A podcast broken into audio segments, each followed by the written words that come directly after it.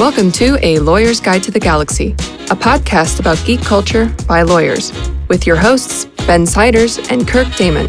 Today's episode is brought to you by Chef Gormaanda, winner of the 1978 DeLorean Chef Tournament and author of the award winning Life Day recipe book. Make your holiday special with a recipe from Chef Gormaanda. Merry Christmas and welcome into A Lawyer's Guide to the Galaxy. I am your host, Ben Siders, and with me here, also enjoying his Christmas break, is Kirk Damon. That's Kirk as the captain of the Enterprise. So, Merry Hansa Kwanzaa Miss. That's our, our amalgamation of pseudo religious holidays. Or just happy holidays. Or, or Happy Festivus is probably my favorite one, Yep. uh, especially the airing of grievances. That's a Seinfeld reference for those of you who are under the age of 40. Uh, so, Kirk, uh, so this, this episode will hit the week of Christmas. What are your holiday plans?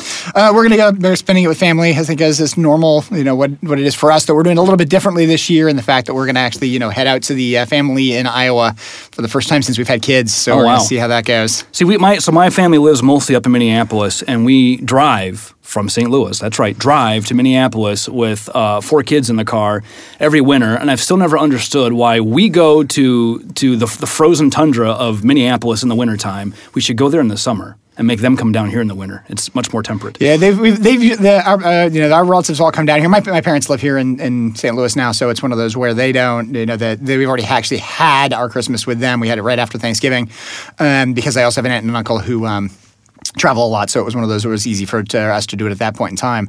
So we've done it at that point in time. We basically did the, you know, that's what we're, we're planning to do. But it should be fun. It'll be a, a little different as to what it is. I think they're looking forward to the fact that there should be like actual snow on the ground permanently.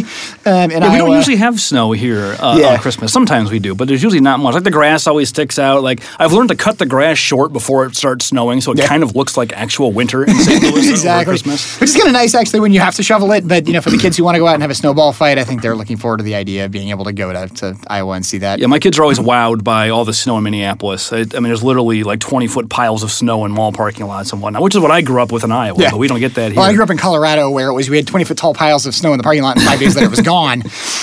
Well, today we're talking about the internet, or more specifically, how you get stuff off the internet, Or how you don't. or how you don't. And the motivation for this topic is the legendary Star Wars Holiday Special, which bears explanation because hopefully, and I'm crossing my fingers literally in the studio as I say this, hopefully you've never seen it. Um, it- the, the Star Wars Holiday Special is one of those things which is it, it, it's. You, you'd think it would be an urban legend if it wasn't true. Yeah, I always Um, heard about it throughout yeah. the '90s, but there was no copies out there. I'm pretty sure I probably watched it live at some point in time when it was actually out. Um, yeah, you're a little older than me. You might have. Yeah, just timing wise, it's. Uh, I didn't actually see the original Star Wars when it was in theaters, um, because the fact that I was just a little bit too young to see it, according to my parents, even though a bunch of my friends saw it. So my first Star Wars in theaters was actually Empire Strikes Back. See, I saw Jedi. But I saw a lot of stuff on TV. So I'd seen Star Wars. I saw Star Wars on TV with ads, um, you know, because you couldn't fast forward through them in those days. I'm pretty sure I probably saw the holiday special. I remember seeing a number of other Star Wars things. That there's a. I remember after Return of the Jedi, there's actually a special that's the um,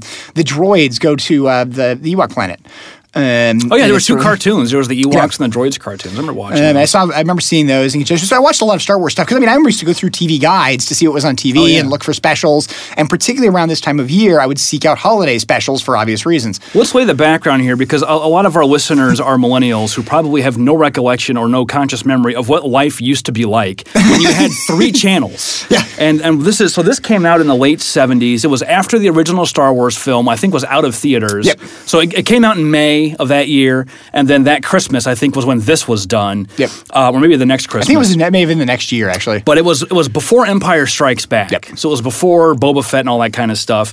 And it was a, a TV holiday special, which at the time, as Kirk just alluded to, um, networks were three channels. You had ABC, CBS, NBC. A handful of places had Fox affiliates. The town I grew up in Yeah, didn't and get PBS one. was the other one. PBS, yeah. We didn't have a Fox affiliate until the, the late night or Yeah, we didn't have a 90s. Fox so affiliate either. you had three channels to pick from unless you had cable. At the time, cable, was like twelve dollars a month. Nobody could afford that. We didn't even have cable. Yeah. Well, and, and at the time, cable had no commercials. You remember that? Yeah, well, I think even at this point in time, I think when this came out, I'm not even sure cable existed yet. I mean, it's I'm At trying this to time, think it may not to- have. Early '80s was yeah, really. cable came out in early '80s, and it's I always associated with early '80s as MTV because that was Yeah. obviously sort of the start of cable. Um, but yeah, it's Well, the the other thing with holiday specials, and I think the thing to keep in mind is when you were a kid watching these holiday specials, you couldn't watch them on DVD. They got played once, maybe twice, if you were lucky, during between and Thanksgiving and really Christmas. have VCRs yet. Well, and, and at the time, you got to think of the TV cycle. You know, around the Christmas time, uh, your your regular weekly shows are, are on hiatus, They're all and the reruns. networks just need content to fill airtime. And you guys probably don't remember this, but networks used to shut off if you stayed and watched TV for late enough. At some point, they played the national anthem and went off the air. and you got the test pattern. Yep, Yeah. that was the a sort of normal thing late at night. It actually used to be kind of fun to watch and see if you could see the test pattern, see Yep. the national anthem and see the test pattern. But So yeah, these- th- there was a lot of holiday specials, a lot of the holiday specials we grew up with. I think people in our generation as well, holiday specials were a big deal. And a lot of it was because you used to go through the TV guide, which used to come in the newspaper. You only had you one TV, so everybody had to watch the same thing. Yep. And so you had these holiday specials, and they were all these variety act type shows where you'd bring in popular musical acts or popular actors and, and just do basically a bunch of, of sketch bits and whatnot. Because uh, it's, it's, you know, nobody could really object to it. Oh, it's, you know. But this one is, is so weird and Yeah. so miscalculated. And, and a lot of them were associated with popular culture. You had a lot of things that sort of were things that were popular at the time, becoming holiday specials or trying to catch on to things that were popular for holiday specials. Here's all you need to know it's a Star Wars that has Jefferson Starship in it. and as I'm not Jefferson making Starship this has a prominent role too. That's the other thing with it. So let's. Uh, hopefully, you've never seen it, but if you, if you, if we'll, we'll weigh the background for what it is, it's kind of a story. It takes place on the Wookiee planet, Yep. and it opens With with, Chewbacca's family. With Chewbacca's family, his his dad, Itchy. Yep. His yes, his dad is called Itchy. Truly, his son, Lumpy. Are we already starting to understand how this is going to go wrong? This sounds like an article from The Onion or, or, or on Crack. It's not. This happened. And then his wife, Malla, who has like a, a kind of a normal name, Yep. right? Which I, I don't get. We're already in Bizarro land, right? Because Chewbacca, I mean, they call him Chewie, but Chewbacca is his actual, it's a normal name. So Yeah. who, who wrote this and thought Itchy and Lumpy sense Yeah, for exactly. characters? Um, and it's, it starts with the family. One of the things that I think is so fascinating about the holiday special is a good two thirds of the holiday special is in Wookiee. With no subtitles. With no subtitles. It's just hours of Wookiee noises. Now, admittedly, that you can figure out what they're saying because of context and things like that associated with Well, they make it. weirder. So, so it opens up with Han and Chewie escaping Tatooine again, being pursued by the exact same two Star Destroyers that chased them off in the original trilogy, Yep. including the exact same footage, but in a very cheap cardboard box Millennium Falcon set, Yep. where Harrison Ford is clearly phoning it in and doesn't want to be there. Yep. Yeah, and there's there's a lot of sort of things. One of the things I think you really notice as well about the Star Wars Holiday Special, which is very noticeable throughout it, is the lack of special effects. The special effects are very bad. Some of them are present. There's a scene in it when you, you encounter Luke. He's talking uh, over a comlink, but he's working on his X-wing, and his X-wing And it doesn't look like laser Mark Hamill. blaster. Yeah, it, it, looks like Hamill. some sort of mannequin. No, it Like is, it's- remember, it's right after his accident. It if I remember was. So If you guys don't know, so Mark Hamill was in a car accident between um, Star Wars and Empire that, that really, I think, damaged his face. damaged a lot. his He had to face reconstructive badly, yeah. and I think that's why they added the Wampa ice creature. that's why the Wampa actually strikes him across to, the to face at the damage beginning. Luke Skywalker's face to explain why Mark Hamill looks so different. Um, Yeah, and, and I mean Mark Hamill. I think the, the the thing you can really give to it, as much as people give Mark Hamill crap for the Luke Skywalker character, I think there, there's little doubt from his future work. Mark Hamill's an incredible actor. Oh yeah, his voice work Um, has been he's, and amazing. he's been voice work beyond that and stuff like that. And I think this is one of those things where it's you know when when they bring him into the Star Wars, he's there. uh, He probably was a little bit disconnected from this just because of the nature Yeah. of what it was. But the special effects, he's working on like the laser blaster on his X-wing, and it's obviously a cardboard tube with fireworks in it. it. It's one of those things where you just look at it and you're like, like this does literally not look like Star Wars. taped a sparkler, you know, and Yeah. just lit it and said, "Okay, roll the camera." Like it's so bad. Yeah, and, I think and that's then- actually part of what causes the holiday special problems is because you're used to the good special effects, and even the original Star Wars, you're used to the good special effects, and the special effects in it are so bad. And the attempt to layer some sort of Star Wars story on top of this variety act is just so Yeah. clumsy and poorly done. And the people they got, uh, where I go back to is who is this designed to appeal to? Yeah. Because let's, let's, for those of you who haven't seen it, here's some of the people who are in this. Bea Arthur. If you don't know who Bea Arthur is, she was old in the late 70s. If you remember the Golden Girls, she was Uh, I don't remember which one she is. uh, yeah, Rose. or was me? I don't Or was remember. that I was Betty never into the Golden Girls, but You know who Betty White is, even new millennials. You know who Betty White is. Bea Arthur was her contemporary. Okay, so Bea Arthur is in this, and then my favorite, Art Carney from the Honeymooners. Yep. Art Carney is in this, and then Jefferson Starship. Who else was in it? There was uh, another musical act. Um, well, there's the, there's some uh, tumblers associated with Yeah, some it. weird There's acrobatics. basically Chinese acrobats, or what we call Cirque du Soleil, sort of today Yeah. type acrobatics. But I mean, these these are staple actors of like the '60s, right? Yep. And people who were in their 50s in at the time this came out would have like warmly received these actors. So it seems like it was calculated to appeal to an older audience. But then it's all this like wookie noises and all this little kid Yeah. stuff. Like I don't understand. Maybe that's just because it's the variety act and you got to appeal to everybody. I think the thing about it is, and it's one of the things to keep in mind, and it's anybody who does watch the holiday special. I think one of those things, especially if you if you didn't grow up in you can era, get to the first five minutes. You deserve yeah, you really have to think about the fact that these things were variety acts. I mean, and that's the best way to describe it. And if you don't even know what a variety act or you haven't seen one is, uh, in many it's respects, like a not talk funny Saturday Night Live. yeah, or even the way I talk words, about it is, Night it's America's Got Talent. Yeah. you know, it's America's Got Talent without the judges. lower production value. Um, yeah. And it's usually you know actually known acts, and a lot of it it's it's switching between you know some, something as to what it is. If you haven't seen a variety act, I would actually suggest seeing one, but go see one live in Vegas Yeah. because they're good. Yeah, they are.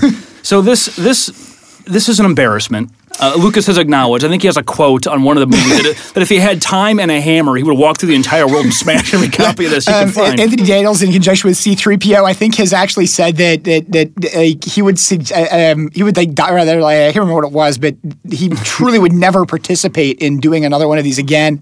Um, Han Solo almost strangles the host of Tonight Show at the point in time that he's brought up, you know, as sort of a running joke. You know, everybody's Everybody's sort of- humiliated by this. Yes. I have no idea who put this together, or who the producers were. Clearly, there's nobody involved in this that said, no, this is a bad idea. It was just Star Wars is hot. Let's get the actors together. Let's slap a bunch of crap on screen. And, And a few of the go. things with the variety acts is the variety acts are kind of thrown into this in weird places. So the example of like what is we talked about the fact that there's gymnasts. That's actually done on a hollow table. So where they play Poorly. the the hollow ga- the hollow ta- table game um, to entertain um, Chewbacca's son. You know, and it's one of Mm-hmm. Those uh, lumpy. it's, I just can't tell him lumpy. I'll burst out laughing. Yeah, but you know, it's one of those where Well, like the Wookiee costumes are creepy. Yeah. Like, like Chewbacca's well enough done, but these Wookiee costumes are like little shop of horrors puppets. With, Yeah. it, it's just, it's But hard to so watch. that's that's the other thing where you know that's it, getting to the variety acts. There's a later scene where there's you know there's Imperial stormtroopers and Imperial forces inside the Wookiee home. a lot of recycled footage from the Um, movies. yeah, and they actually again sort of it's the Jefferson Starship is presented as a music video to entertain Lumpy, and you know things like that. Predicting what we would later do, which is hand our kids iPads and tell them to be quiet. Exactly, you know, while you know the, the police are storming around our, our house, but you know, the uh, the other thing that you sort of get into it, I think the, the weirdest one is the one that's joked about it, which is uh, commonly referred to, and you'll see it as Wookiee porn, um, which is Yeah, a oh headset gosh. which is actually given to Chewbacca's father. It's kind of like a VR. Yeah, it's a VR type of thing almost as to what it is. And the, the- best way I describe what he's watching through it is go watch the introduction to a James Bond movie from the 70s. All this weird, abstract, moving stuff. yeah, and But it's then, mostly like, dancers. The way the I, I assume they told the actor in the suit get excited. Yeah. But since it's a guy in a suit who can't emote, he looks like he's getting excited in a way that's not appropriate for television. Yeah, and again, he's also wearing what is actually is a VR headset, so it also looks kind of weird, you know, because Yeah, you can't scene, see facial that scene expression did at not all. age well. So yeah, that's yeah, that's the kind of things you got to keep in mind. And there's this loose plot, and basically the loose plot is the idea of Chewbacca trying to get back to his home for what's For Life, Life Day, yeah. Um, that's a lot of the celebration. The droids are sort of involved in this. There's a lot of discussion. That's where Luke comes in. They're trying to find him. That's involving this escape from Tatooine.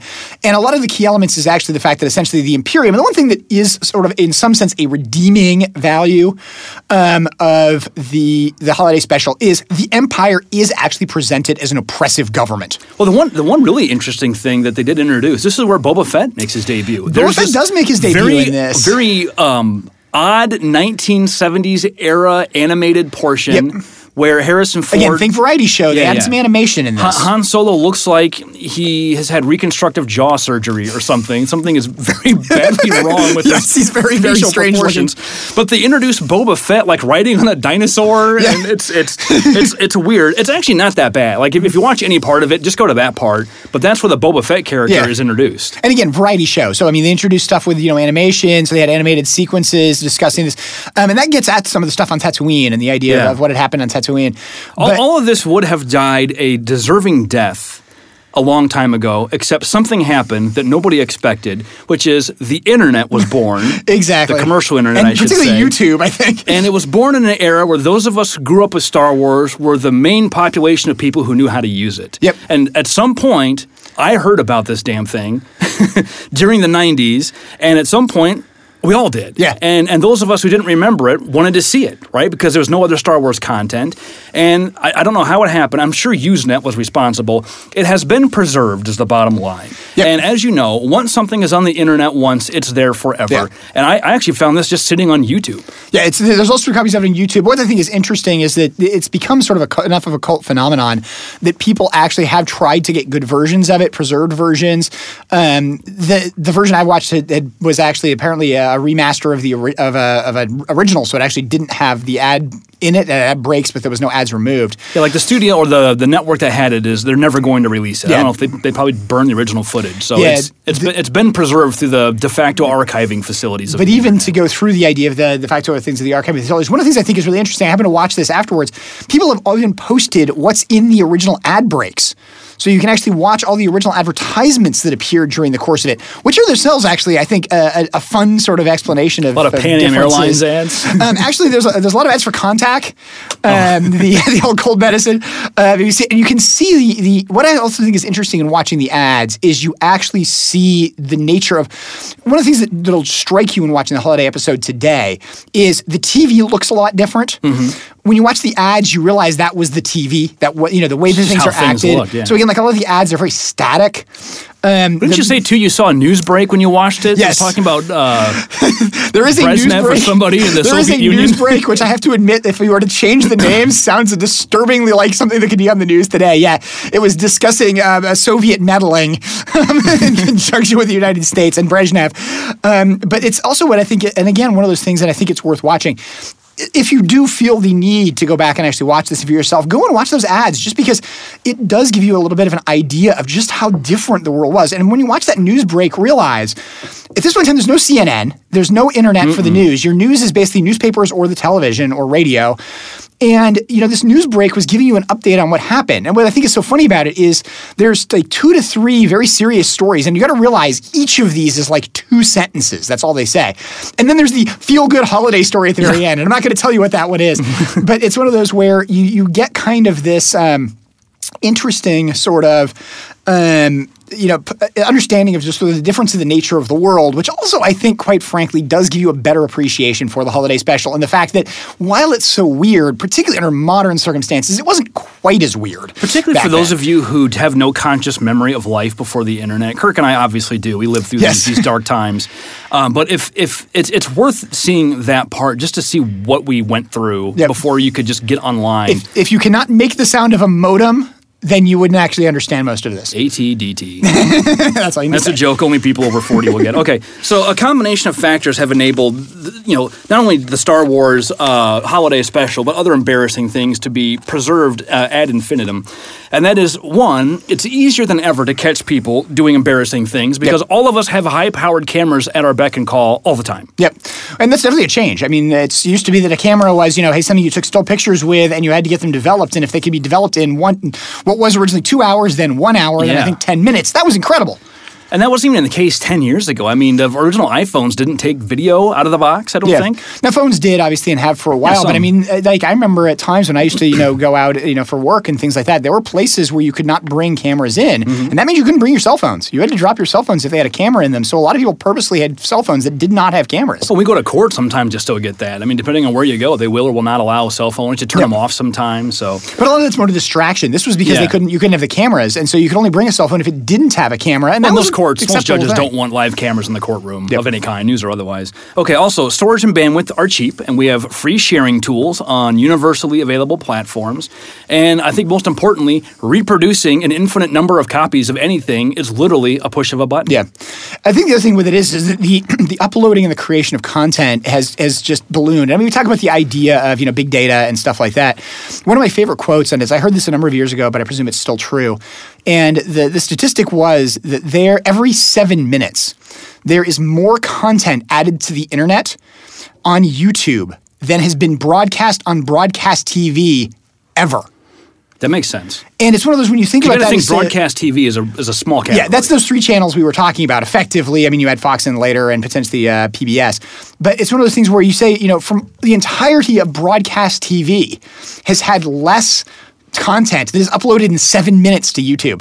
And so you look at it and say, you know, we can upload in seven minutes, we can upload everything that ever appeared on, on broadcast TV. So, you know, when you talk That's about something amazing. like this, there's just an incredible amount of data out there. Well, a, a final factor I think is important is that once you try to make an effort to scrub something off the internet, there is what I call the disobedient sector of the internet. And these, these are the people who, the minute you say you can't have it, they insist on having it, even if they don't care about it. There are people who would, per, if, if, if, if Disney ever came out and said, we're, we're going to actively scrub all copies of this off the internet, you would have a small army of people who have never watched it and don't care, but would try to preserve it just to thwart Disney. Yeah, exactly. And I think that's part of the reason why, in some sense, they're not going to take it down. They, they, they're never going to officially yeah. release it, but I don't think they're ever going to try to stop the, the people from distributing. And like I said, I found it on YouTube. Yeah, it's You on know, You don't have to go look anywhere really all that hard to find. It's sitting there on YouTube, and whoever owns the copyright to it, if anybody's you know willing to claim it, uh, could send a takedown notice, which we're going to talk about next. What can you do to get rid of stuff online? And sneak preview, spoiler alert, the answer is you can't really get rid of everything. Yeah, and I think the thing that where this comes from, a lot of it, and, and to give you some legal background with it, there's obviously things that get posted to the internet that people would like to have removed that are negative to them that may not be true even. Um, Like Donald Trump's entire Wikipedia page, or really, n- name insert political candidate here during an election cycle. Yeah. You know, and, and the stuff you get into, but I mean, even for just average people, there's things that potentially can show up on the internet, which is things that in some sense would want to be forgotten. And, you know, Europe has, has recently passed the sort of right to be forgotten um, type of legislation. The idea of trying to say, we should have some privacy with things that basically said if something's made public, which we intended to be private, there should be a way to claw it back. And Europe's been generally ahead of the curve on, on privacy and data privacy Yeah. issues. The U.S. has kind of left things up to a more piecemeal, state by state, you know, with, with some exceptions at the federal level. But Yep. for the most part, we don't have a lot of comprehensive national level uh, laws that, that govern this kind of thing. Yeah, and I think that again, sort of one of the things I think you really bump into in conjunction with this is you have that sort of di- you know disobedient section of the internet that kind of looks at the idea and says we should keep it just because it should be kept because people want to remove it, and the reality of it is, and again, for those of you who didn't grow up, you know, before the internet, it used to be that things were forgotten because it, you had to remember it, mm-hmm. you know. So again, you I come to the idea and say, hey, what was on you know TV at this point in time? Hey, did you see the show? You know, you watched Frosty the Snowman one year the next time you saw it was a year later. Yeah. You know, so the idea of trying to remember exactly what happened in it or you know specific things of it, it was entirely a personal memory type of thing, and you really did have stuff get forgotten in a way that the internet has pretty much destroyed. Yeah, my, I remember my dad in 1985. So my dad was an Iowa uh, alum, like I am. I remember in '85 we finally had a VCR, and he recorded every Iowa football game that was on TV. And I had to put that qualifier in because back then not every game was on even local TV. Yep. But he recorded them all on VHS tapes. They are all still sitting in a box in our basement somewhere, but now they're all on YouTube. Yeah.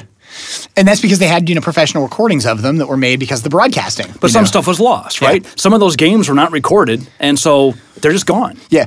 I mean, to use as an example of things that, you know, the, the idea that this is a good thing in some respects, you know, we need to look no further than sort of major historic events and the fact that we'd like more coverage of them. I think the best example, and for those of you who know the story, is let's talk about the moon landing. Mm-hmm. Why is the moon landing food film so grainy? Because they filmed the TV. Because the They lost the original footage. Well, and the format they that was over, sent back, they? yeah, they taped over. The format that was sent back from the original moonlander was it was brilliantly clear, as you see in the later The photos are very photos clear. and stuff, and you see from the later videos from the later moon landings. No but the atmospheric original- interference yeah. probably helps with that, but Well, with the original one, the, the problem with it is it was an incompatible format with TV, so they couldn't broadcast it live. So the way they broadcast it live is they filmed the TV playing it, which is why it's grainy. Then they inadvertently recorded over it. One looks at it and says, you know, had this thing have existed, you know, that had been the case now that that was broadcast, they would have recorded over that DVD. There'd be thousands of people who had copies of it oh yeah. You know, they'd gotten off the initial internet from recording it. So there is a value to the fact that the internet doesn't forget. Let's talk about some of the things you can do to get stuff taken offline. And all this goes with the caveat that the, you know responsible, normal, law-abiding websites and hosts will generally cooperate and follow these rules. But like we said, there's there's a disobedient sector that will not, and there are people who will stand on their rights or move stuff overseas or, or try and find ways to preserve things. So although you can maybe get things taken taken down from most legitimate websites, Kirk and I call it the first page problem. You can get it off the first page of Google, which for most purposes means it may as well not exist. Yep. Uh, so the, the main one is called the DMCA. That stands for Digital Millennium Copyright Act. This That means is- 2000. Think about that as that's yeah, when this, this, was is written. late '90s Clinton era regulations uh, that were meant to modernize like the the then very dated Copyright Act, which was written in dated. 1976, and I guess it's still yeah, it's still around. Uh, but to, to update that to deal with uh, the internet, and this is this is uh, post Napster existing, but pre anybody realizing it.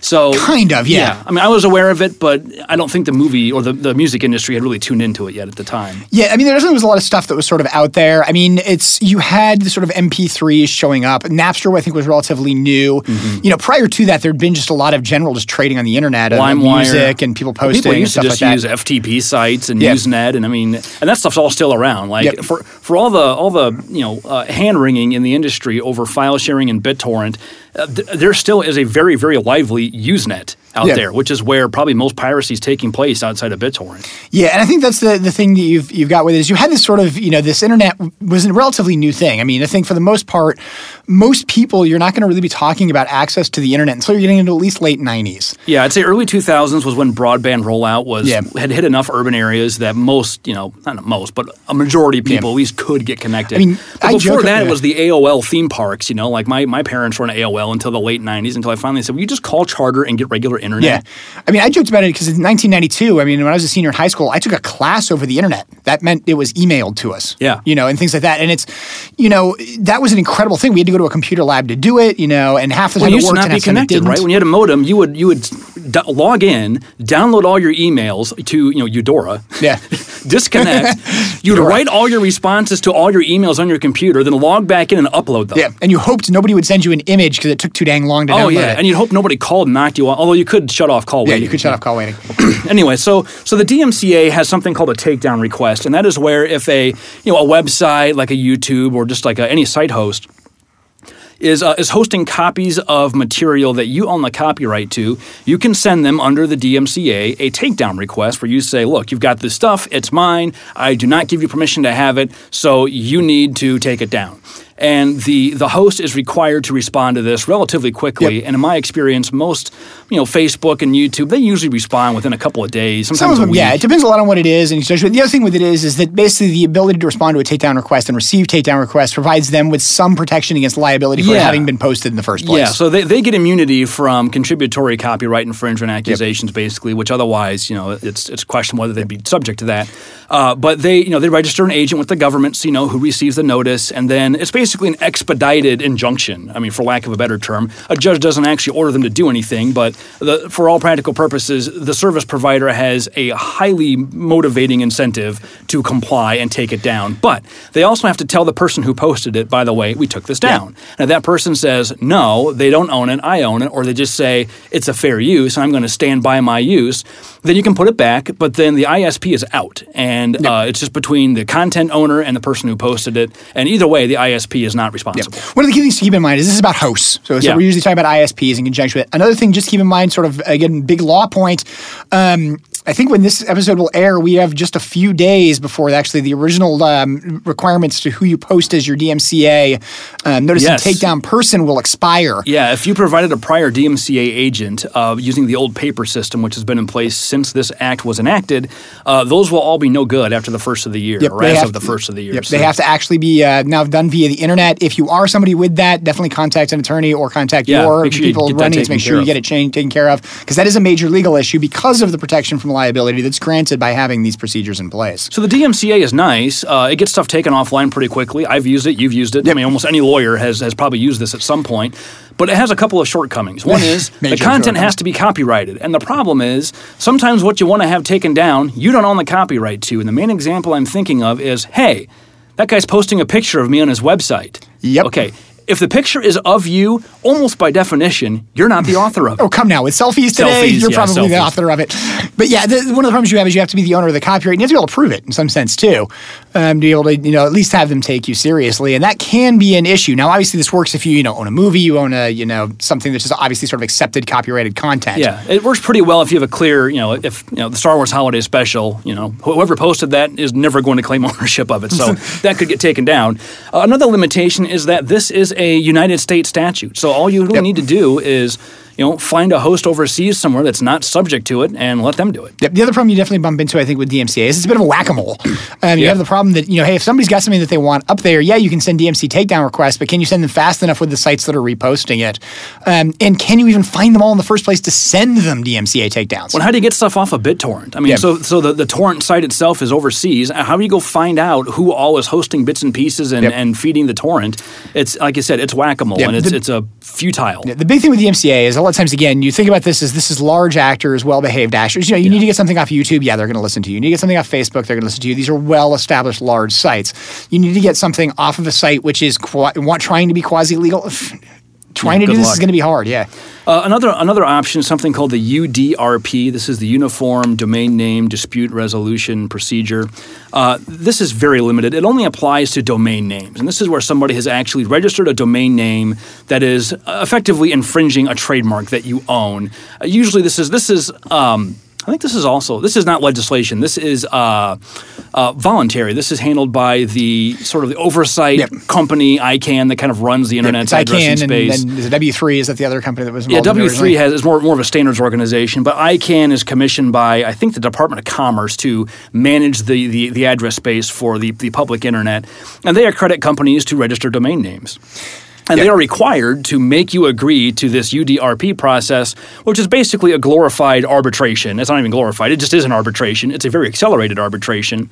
Um, and uh, at the end of the day, if if you submit an arbitration request, the other person has to participate. If you win, you get the domain name, or it gets canceled. Yep. But this requires that you have a trademark interest in the domain name An approvable trademark interest. Yeah, approvable trademark interest, uh, and it also, uh, you know, uh, defenses are available. First Amendment defenses are available. Comment and criticism defenses are available, or prior use defenses are available. Yep. So if you, uh, the example I always think of is this uh, website Moosehead.com, which is now owned by Moosehead Brewing.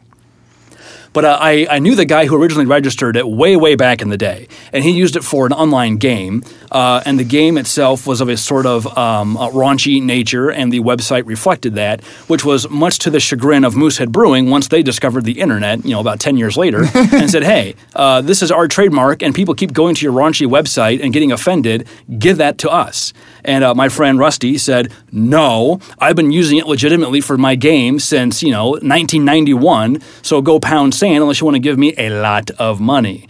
Which I don't know for sure, but I'm pretty sure at some point Moosehead must have done because They they, own own it. it now.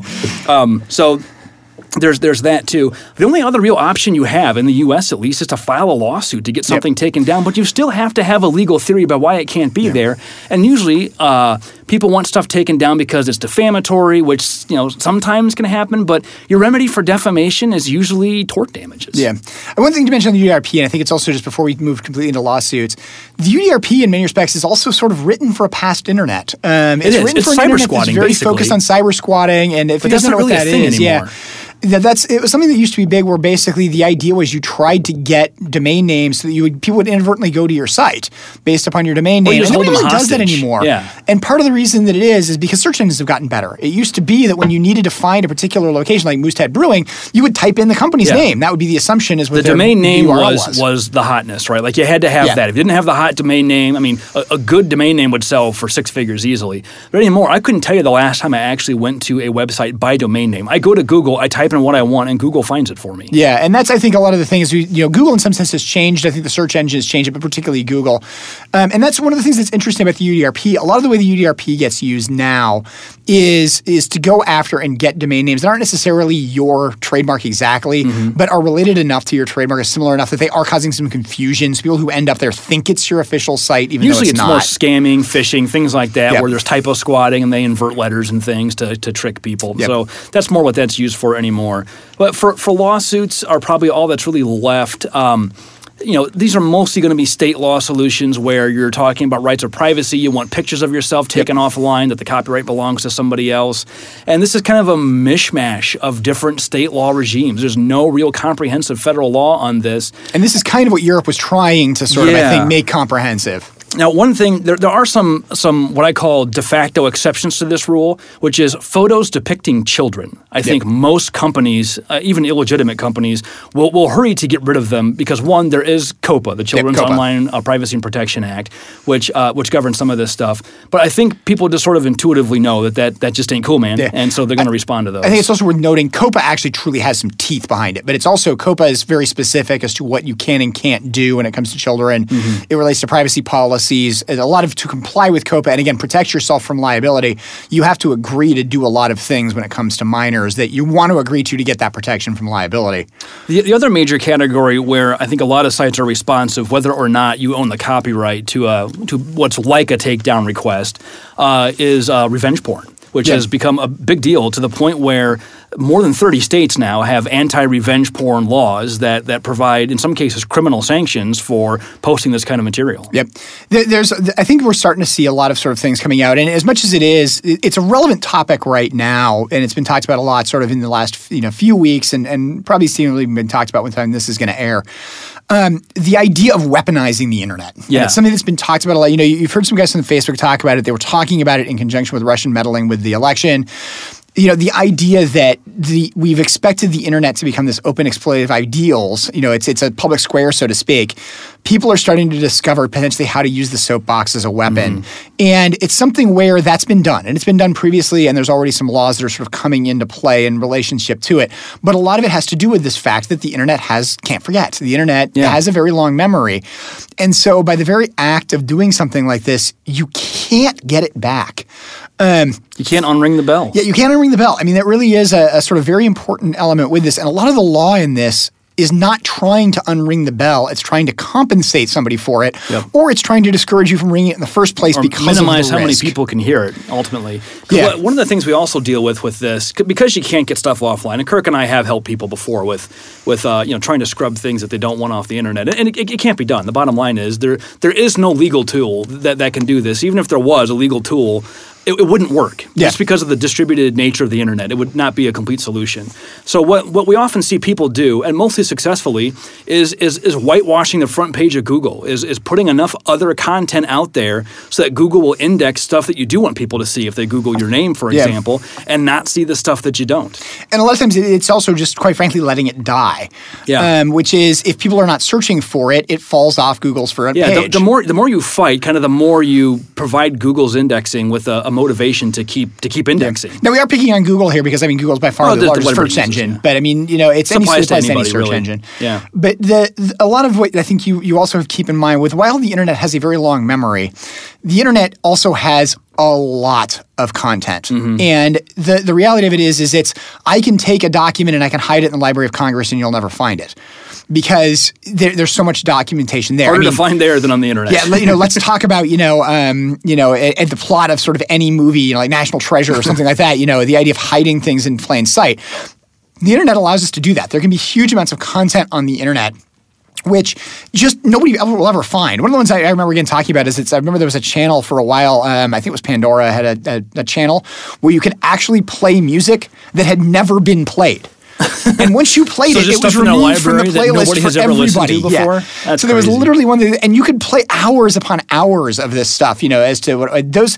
There's huge amounts of data out there which disappear. So a lot of it is, and I think a lot of the technical solution is, the internet never forgets, but it disappears into It's weird. the It has a long memory, but it also has a short attention span. Yeah, that's a good way to describe it. It has a very short attention span. So a lot of times, what you see in conjunction with these lawsuits and things like that is people basically trying to capitalize on the idea of the attention span is going to go away.